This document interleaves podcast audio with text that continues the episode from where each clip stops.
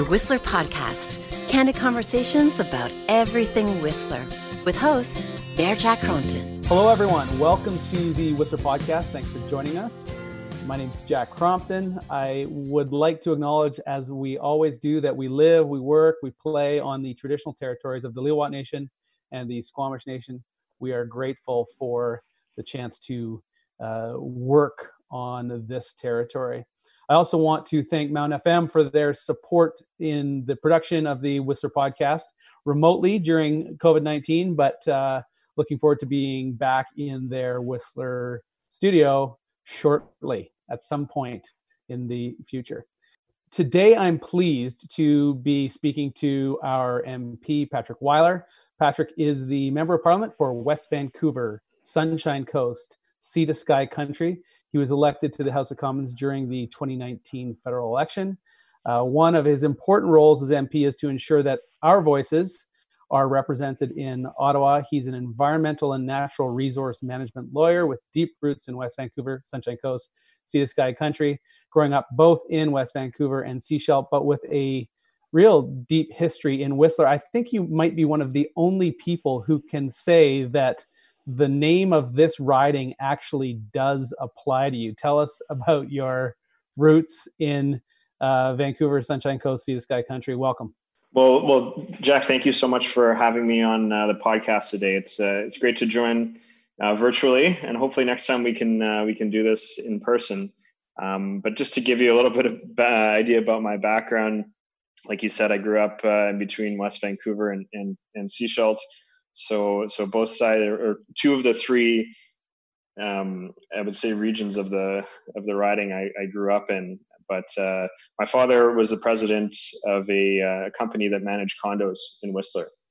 So uh, so kind of my whole life I've been going up to Whistler for for uh, for skiing and, and snowboarding, and uh, I, I, worked for his company for a bit, and I did some construction work in Whistler. So I've uh, I'm pretty pretty long standing connection to to Whistler for pretty much my whole life. Is is West Vancouver Sunshine Coast Sea to Sky Country the longest name of a riding in Canada? Yeah, as I understand it, is the it's the second longest, and I think okay. it was the longest, and then there was a a, uh, a, change recently. I think about four or five years ago when they they reorganized some of the ridings. But uh, so it's unfortunately not quite the claim to fame for the longest right now. Huh, that's unfortunate. All right. Um, so the uh, our, with the podcast, our first section we talk about um, Whistler uh, news, and then we'll go in and talk uh, deeper about your work in Ottawa on our behalf, and a little bit uh, about COVID nineteen and how that's changed things. But I want to start uh, Whistler news with an update on what's happening locally around COVID nineteen. Um, there's a number of local, provincial, and federal COVID 19 support programs accessible to our community. Uh, for ease of reference, the RMOW has compiled an overview of all the resources available to individuals and businesses uh, and local governments during COVID 19. And those can be accessed online at whistler.ca slash community support. Our parks continue to be closed, though we are working on safe opening plans now. Public facilities like the Whistler Library and Meadow Park remain closed. The Whistler EOC continues to meet. EOC means Emergency Operations Center, and so they're uh, continually working on ensuring that uh, Whistler is well served during the pandemic. We continue to encourage uh, physical distance between people. Uh, and on May 5th, the next Tuesday, the RMOW will consider a budget revision in response to COVID 19. The stroll is empty most days. Really, I would say COVID 19 has changed almost everything about Whistler. And it strikes me, um, Patrick, that uh, the uh, global nature of this um, has really touched uh, every part of our community. And I, I wonder what's most striking to you about how it's changed Canada. Well, it's it's more or less changed everything in the country, and um, it's it's really it's really almost like a, uh, a, wartime mobilization, but in a in a very different way than than um, we've ever experienced in our country before. Mm-hmm. Um, instead of you know sending people off to war, we're we're you know keeping people in at home. And what's been really amazing to to me is just to see how everybody has has really um, done their parts and and and bought in and and really made such in, incredible sacrifices to make sure that we're able to to mitigate the pressure on our on our healthcare system and and flatten the curve so so we're going to avoid the worst impacts of the pandemic mm-hmm. yeah it has been a massive sacrifice to, to families to businesses to, to to pretty much everyone and so yeah i agree so the second uh, section of the Whistler News is is just a, a, comment on a new way of living. Really, um, uh, this week, May third to 9th, is Emergency Preparedness Week, which is means something a little different in our current context than it may have meant in 2019. I think we're all now very familiar with living in uh, an emergency and the importance of the work that's been done to prepare us to uh, respond well. Uh, for Whistlerites, I encourage everyone to uh, visit whistler.ca slash Whistler Alert and sign up for our local emergency notification. I encourage people at their homes to fire smart their properties while they are um, staying home. Wildfire season is just around the corner, and we are making fire smart assessments available throughout the community. And so you can access those by uh, emailing firesmart at whistler.ca. Also, um, for the last couple years, we've been talking a lot about the importance of an emergency plan for uh, families. And so I'd encourage residents to visit whistler.ca slash evacuate for more evacuation emergency preparedness information. And it really gives some good direction about how you can be prepared as a family new way of living i think we're going to be living with physical distance for a while. We are going to be doing tourism in a covid-19 world far before we do tourism in a post covid-19 world. School sports recreation parks trails everything will be impacted by this new experience of physical distance. And it strikes me even parliament is impacted by this new reality. Tell me about the debate around uh, how many people can fit in the House of Commons. Yeah, well, just like like um, like all organizations were as um, as, as parliamentarians grappling with a, a very different world and, and trying to make sure we can continue to operate in ways that um, when when that you're respecting social distancing. Um, and and what that's meant is um, for the past month and a half there hasn't been any regular sittings of the House of Commons. But uh, but instead, the House of Commons has gathered a, f- a few times um, now just to to pass some emergency pieces of legislation. But what that's meant is it's just been a, a much smaller group of parliamentarians gathering. Um, typically, there's there's 338 members of parliament, but um, we've we've seen a, a very small um, a subsection of that. Only uh, in the low 30s have been attending parliament, just enough that you have a um, proportional representation of the different parties. Hmm. But uh, one of the really amazing developments over the past, uh, well, actually just since yesterday, was we had for the first time ever a virtual sitting of Parliament. And so, actually, what uh, what, what we had was was a, a, Zoom meeting where we had over 300 members of Parliament connect, wow. and uh, and and we had the opportunity for for ministers to present and then for people to ask questions.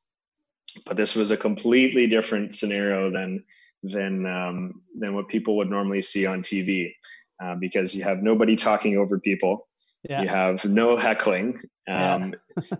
and, and as a result, things are much more collegial. so I think it's actually a really nice change in, in many ways, and um, and you never know, this could be a game changer for the way that uh, we operate in certain ways going forward. Interesting collegiality delivered by Zoom.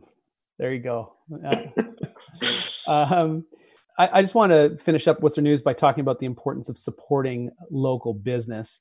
Uh, Whistler leans on a tremendous group of small businesses to deliver uh, the sort of international tourism product that we do.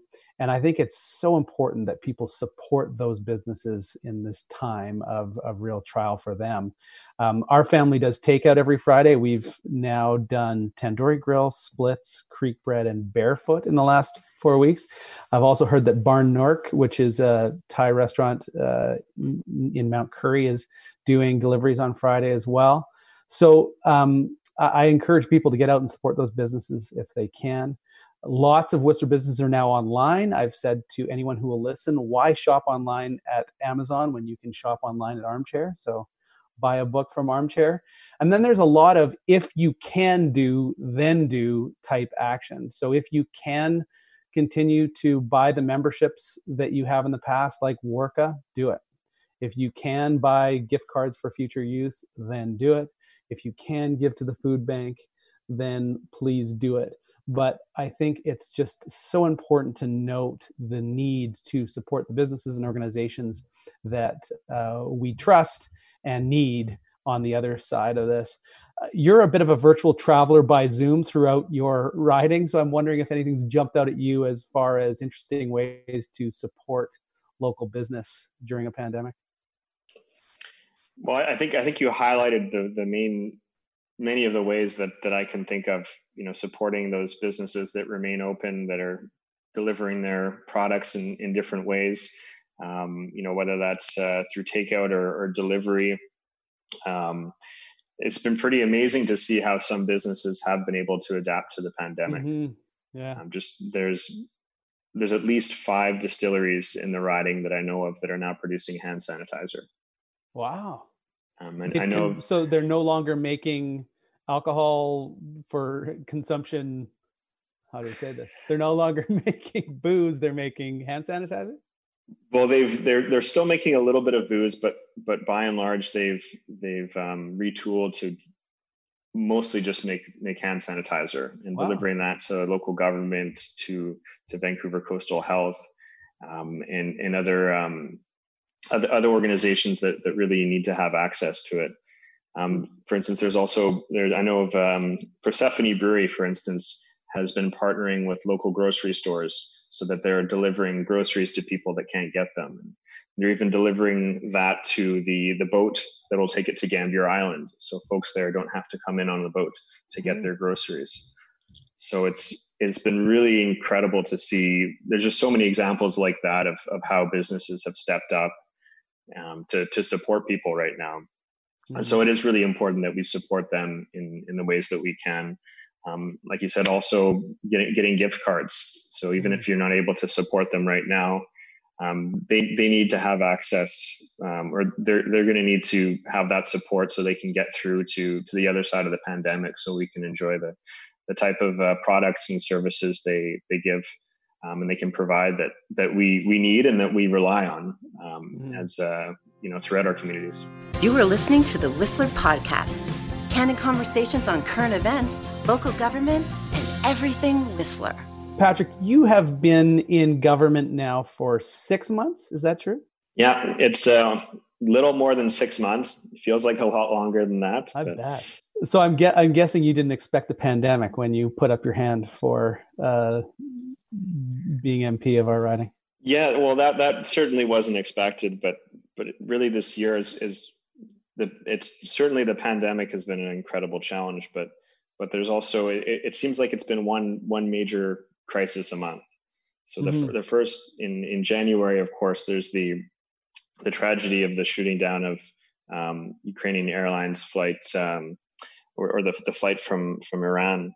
Mm-hmm. Um, that touched a lot of people in, in, the community. A lot, just about everybody knew somebody that uh, from the Persian community that was connected to that.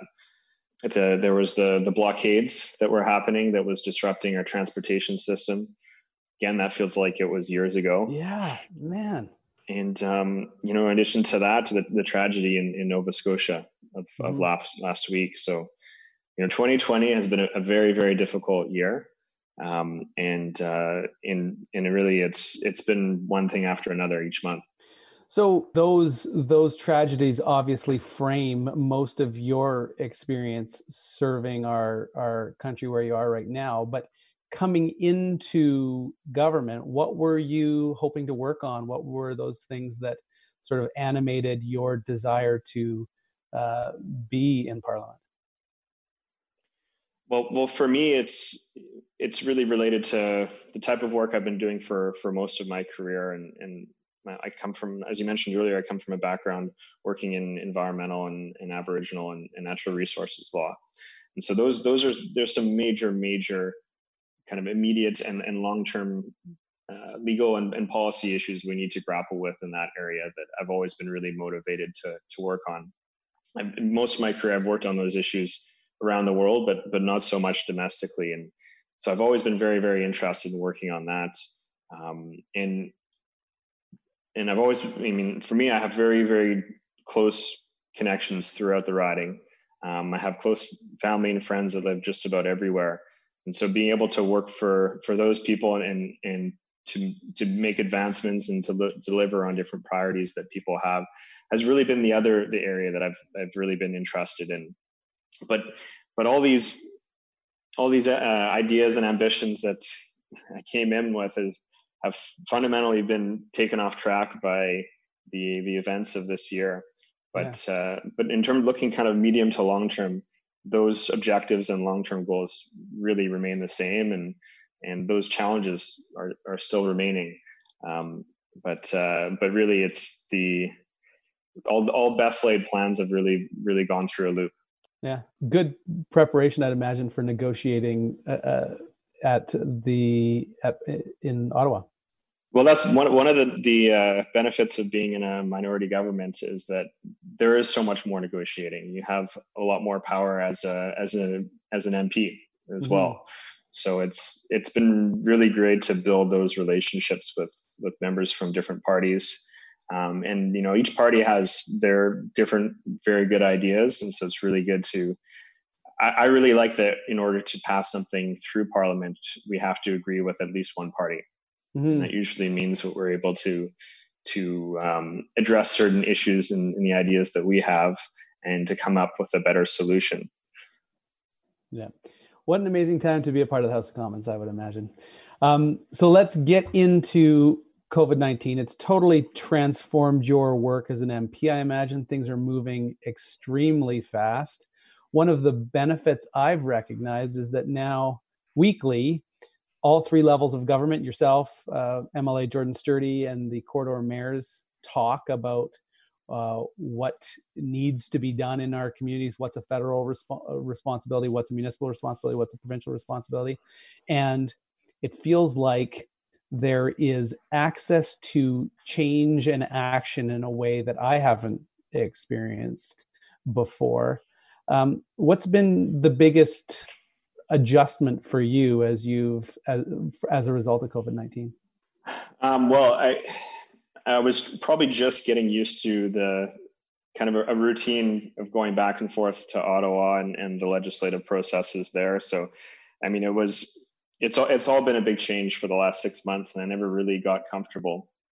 But uh, probably the well, the, the biggest change is, is I'm not in Ottawa, and mm-hmm. and really the the almost the entire focus is on on the community.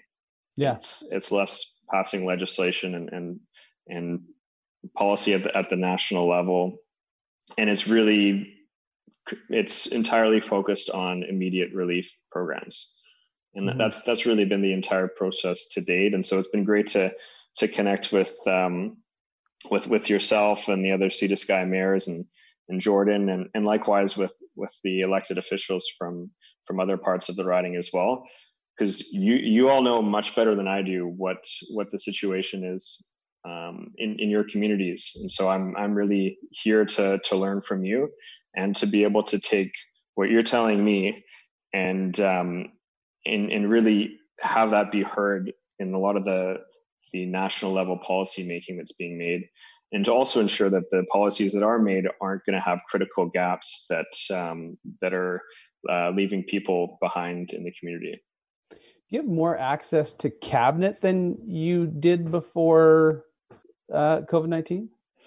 Um, absolutely, I would say so. I, I've I've really found from the beginning that the cabinet is is very has always been very open. You know, there's I have I have good relationships with with most people on cabinets. Um, we're we're quite close and friendly, but what we've had every day is a um, a daily call with the, the the minister of of small business, the associate minister of finance, and, and a rotating minister from different um, different departments where there's a specific issue that we're discussing and that's been really great because it gives us the opportunity to kind of question what's being put forward and, and really highlight some some key areas that that um, perhaps have been overlooked or where there is a gap.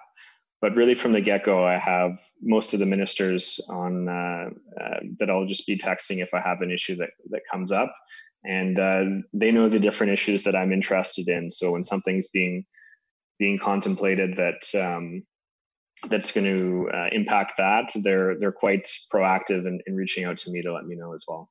I mean, it's not just specific to the federal government. It feels like government is more responsive across the board, uh, more accessible to the public, more accessible to each other, quicker in the work that is being done.